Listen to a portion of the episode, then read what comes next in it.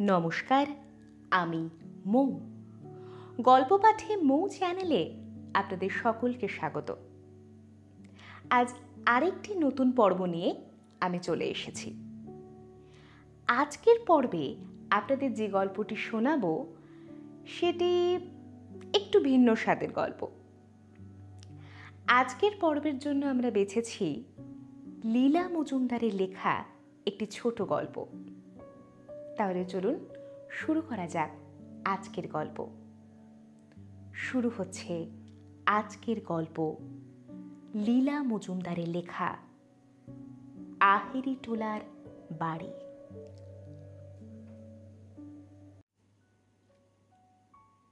আহিরি টোলা কোথায় জানো তো? সেখানে গঙ্গার ধারে আমার পূর্বপুরুষদের একটা মস্ত বাড়ি আছে। সেখানে কেউ থাকে না। দরজা, জানলা ঝুলে রয়েছে, ছাদ দিয়ে জল পড়ে, দেয়ালে সব ইট বেরিয়ে পড়েছে। শুধু ইঁদুর বাদুরের বাস আর সব জায়গায় একটা সোদা সোদা গন্ধ। বাড়িটা বাবার ঠাকুরদার ঠাকুরদা কোম্পানির আমলে তৈরি করেছিলেন। কলকাতা শহরই তখন সবে তৈরি হচ্ছে। দিব্যি চক মেলানো দোমহলা বাড়ি, দেয়ালে সব জং ধরে যাওয়া চিত্রচিত্র করা, বিরাট পাথরের সিঁড়ি। টাকারও আর তাদের অভাব ছিল না। কি সব চোরা কারবার চলতো। তখনকার দিনে অত আইন আদালতেরও হাঙ্গামা ছিল না। মোট কথা, বাবার ঠাকুরদার ঠাকুরদা ভয়ঙ্কর ধনী লোক ছিলেন। প্রকাণ্ড জুড়ি গাড়ি ছিল তাতে চারটে কালো কুচকুচে ঘোড়া জোড়া থাকতো। বাড়ির পিছন দিকে বিশাল আস্তাবল ছিল। সেসব কবে বিক্রি হয়ে গেছে? তার জায়গায় তিনতলা সব বাড়ি হয়ে সেসব পর্যন্ত ভেঙে চুরে যাচ্ছে। সেবার প্রিটেস্টে অঙ্কে পনেরো পেলাম। তাই নিয়ে বাড়িময় সে যে কীরকম হইচই লেগে গেল সে না দেখলে বিশ্বাস হয় না। বাবা পর্যন্ত এমন কাণ্ড আরম্ভ করলেন যে শেষ অব্দি বাড়ি ছাড়তে বাধ্য হলাম। কাউকে কিছু না বলে সন্ধেবেলায় কয়েকটা কাপড় জামার পুঁটুলি কাঁধে নিয়ে ঘড়ি কিনবার জমানোর টাকাগুলো পকেটে পুড়ে একেবারে আহরিটোলার বাড়িতে গিয়ে উঠলাম। সেখানে আলো টালো নেই। রাস্তার আলো এসে যা একটু ভাঙা দরজা দিয়ে ঢুকছে। অদ্ভুত সব ছায়া পড়ছে। সামনের দরজায় তালা মারা। কিন্তু জানলার শিক নোনা ধরে ভেঙে গেছে। তাই ঢুকতে কোনো অসুবিধা হলো না। একটু যে ভয় করছিল না তাও নয়। আর কত রকম সিঁড়ির যে অন্ধকার হয়, তাই দেখে অবাক হয়ে যাচ্ছিলাম। খিদেও পেয়েছে প্রচুর। আবার রাগও হয়েছে। নিচের তলাটা কেমন যেন ঘুপসিপানা পুটুলি বগলে ধুলো মাখা সিঁড়ি দিয়ে দুমদুম করে ওপর তলায় উঠে যাচ্ছি। এমন সময় সিঁড়ির ঠিক ওপর থেকে কে বলল, আহা! তোদের জ্বালায় কি সন্ধেবেলাতেও হাত মুখ ধুয়ে আলবোলাটা নিয়ে একটু চুপ করে বসা যাবে না? সারাদিন শুধু দাও দাও দাও দাও, এটা নেই, ওটা নেই, এটা চাই, ওটা চাই, এবার একটু খান্তি দে। ভুর ভুর করে নাকে একটা ধূপ ধুনোর সঙ্গে গোলাপ জল আর ভালো তামাকের গন্ধ এলো। চেয়ে দেখি তারার আলোকে সিঁড়ির ওপর একজন বুড়ো লোক দাঁড়িয়ে রয়েছেন ফুস্কো রঙের লম্বা জোব্বা পরনে, পায়ে সাদা নাগরাই জুতো, মাথায় ভুস্কো একটা ছোট্ট সাদা টুপি আর ডান হাতের বগবার আঙুলে একটা মস্ত সবুজ রঙের আংটি। যেমন সিঁড়ির ওপরের ধাপে এসে উঠেছি, আশ্চর্য হয়ে বললেন হ্যাঁ তোকে তো আগে এখানে দেখিনি। তুই এখানে কেন এসেছিস? কি চাস তাই বল দেখি বাবা। খিদে পেটটা খালি খালি লাগছিল। বললাম, কেন আসব না? এটা আমার বাবার ঠাকুরদাদার ঠাকুরদাদার বাড়ি।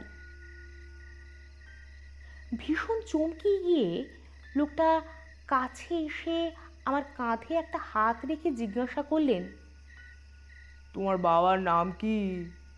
তোমার ঠাকুর দাদার নাম কি? নাম শুনে খানিক্ষণ চুপ করে রইলেন।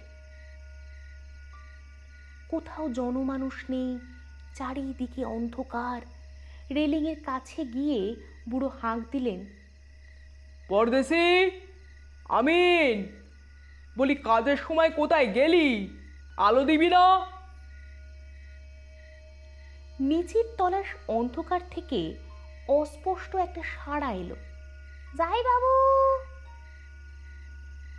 তারপর লম্বা একটা কাচের ঢাকনি পরানো সেজ হাতে কুচকুচে কালো ডিকটিকে লম্বা, গোলাপি গেঞ্জি, মিহি ধুতি আর গলায় সোনার মাদুলি পরা একটা লোক সিঁড়ি দিয়ে উঠে এলো।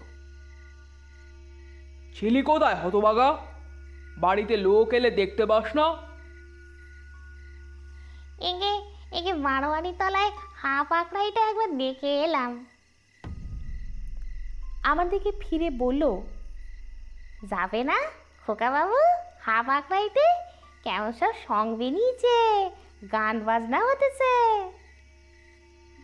বুড়ো বললে চুপ! ওসব ছেলে মানুষের জায়গা নয়। এসো দাদা। তুমি আমার সঙ্গে এসো। সামনের ঘরে গেলাম। মেঝেতে লাল গালচে পাতা মস্ত নিচু তক্তপোষে হলদে মকমলের চাদর বিছানো। তার কোনায় গোঁপ ছোলা চুড়িদার পাঞ্জাবি গায়ে কানে মাকড়ি একজন লোক দাঁড়িয়ে। তাকে বললেন যাও এখন বলেছি তো দশ টাকা চাঁদা আর পাঁচ ভরি আতর দেবো তোমার বারোয়ারি পুজোর জন্য। এখন কেটে বাড়ো। লোকটি চলে গেলে আমাকে তক্তপোষে বসিয়ে পুঁটলির দিকে চেয়ে বললেন ওতে কি? পালিয়ে এসেছ নাকি? কেন? বলতে হলো সব কথা। খানিকটা ভেবে হঠাৎ বিরক্ত হয়ে বললেন পনেরো পেয়েছিস। হত ভাগা তোর লজ্জা করে না রে? আখ হয় না কেন? শুভঙ্করই পড়িস না? মুখ অমন পাংশু বানা কেন? কেইছিস হ্যাঁ? খাস নি এগুলো পরদেশি যা দেখিনি পচ্চুকে বলগে যা। পরদেশে চলে গেলে বললেন ইস আমার কখনো একটা আখ কষতে ভুল হতো না। আর তুই বেটা একেবারে পনেরো পেলি। জানিস, নবাবের কাছ থেকে সার্টিফিকেট পেয়েছিলাম হৌসির সব হিসেবের ভুল শুধরে দিয়েছিলাম বলে। দাঁড়া, কুট্টিকে ডেকে পাঠাই, সে তোকে আঁখ শিখিয়ে দেবে।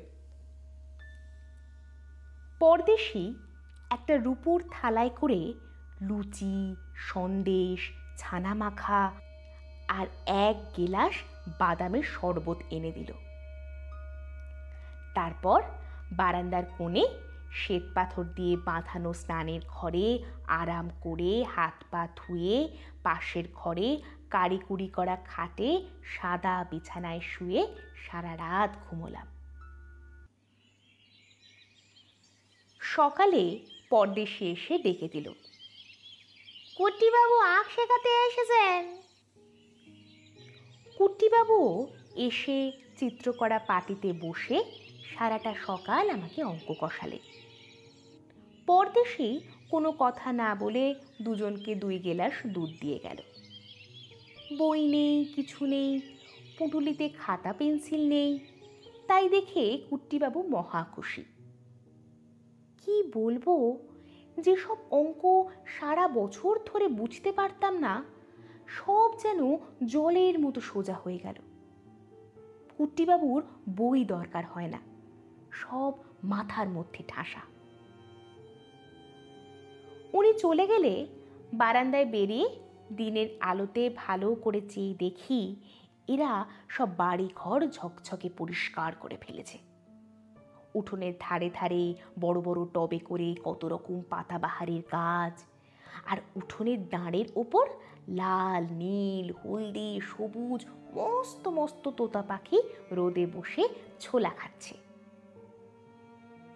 দেয়াল ঠেস দিয়ে পরদেশে মুচকি মুচকি হাসছে।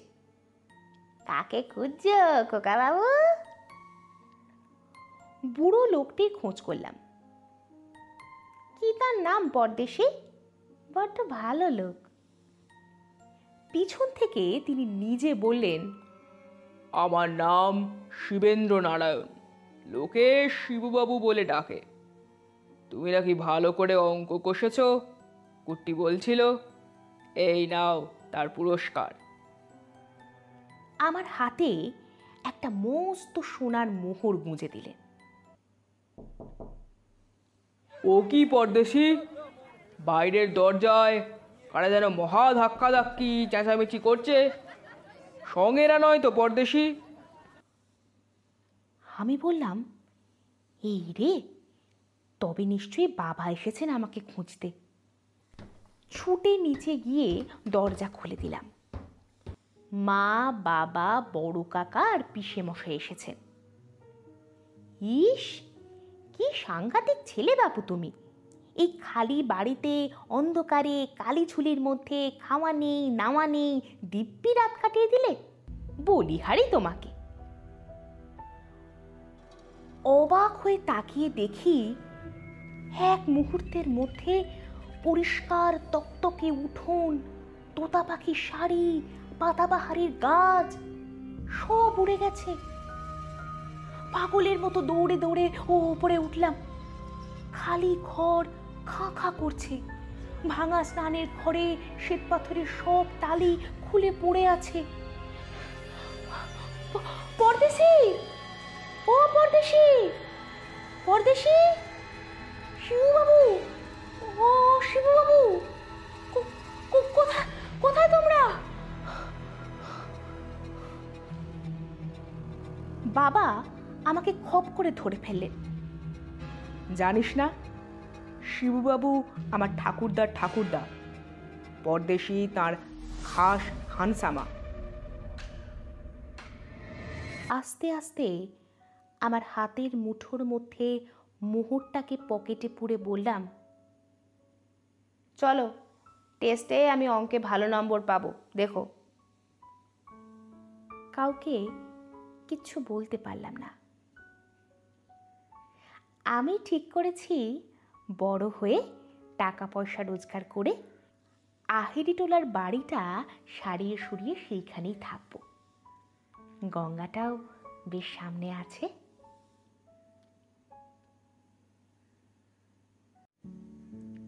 শুনছিলেন আজকের গল্প আহেরি টোলার বাড়ি। কেমন লাগল আমাদের আজকের গল্পটি? জানাতে ভুলবেন না আমাদের কমেন্ট করে। আর যদি আমাদের চ্যানেলের গল্প পাঠ আপনাদের ভালো লেগে থাকে, তবে চ্যানেলটিকে সাবস্ক্রাইব করে রাখতে পারেন আর বন্ধু বান্ধব আত্মীয় স্বজনের মধ্যে ছড়িয়ে দিতে পারেন। ও হ্যাঁ ভালো কথা। আগামী মাস থেকে, অর্থাৎ পরের সপ্তাহ থেকে, গল্প পাঠে মৌ নিয়ে আসছে একটি নতুন চমক। কারণ পরের মাস বাঙালির সব থেকে বড় উৎসবের মাস। আর দুর্গাপুজো মানেই একটু অন্যরকম কিছু চমক তো থাকবেই। তাই শুনতে ভুলবেন না গল্প পাঠে মৌ। সঙ্গে থাকুন, ভালো থাকুন, ভালো রাখুন। অনেক অনেক ধন্যবাদ।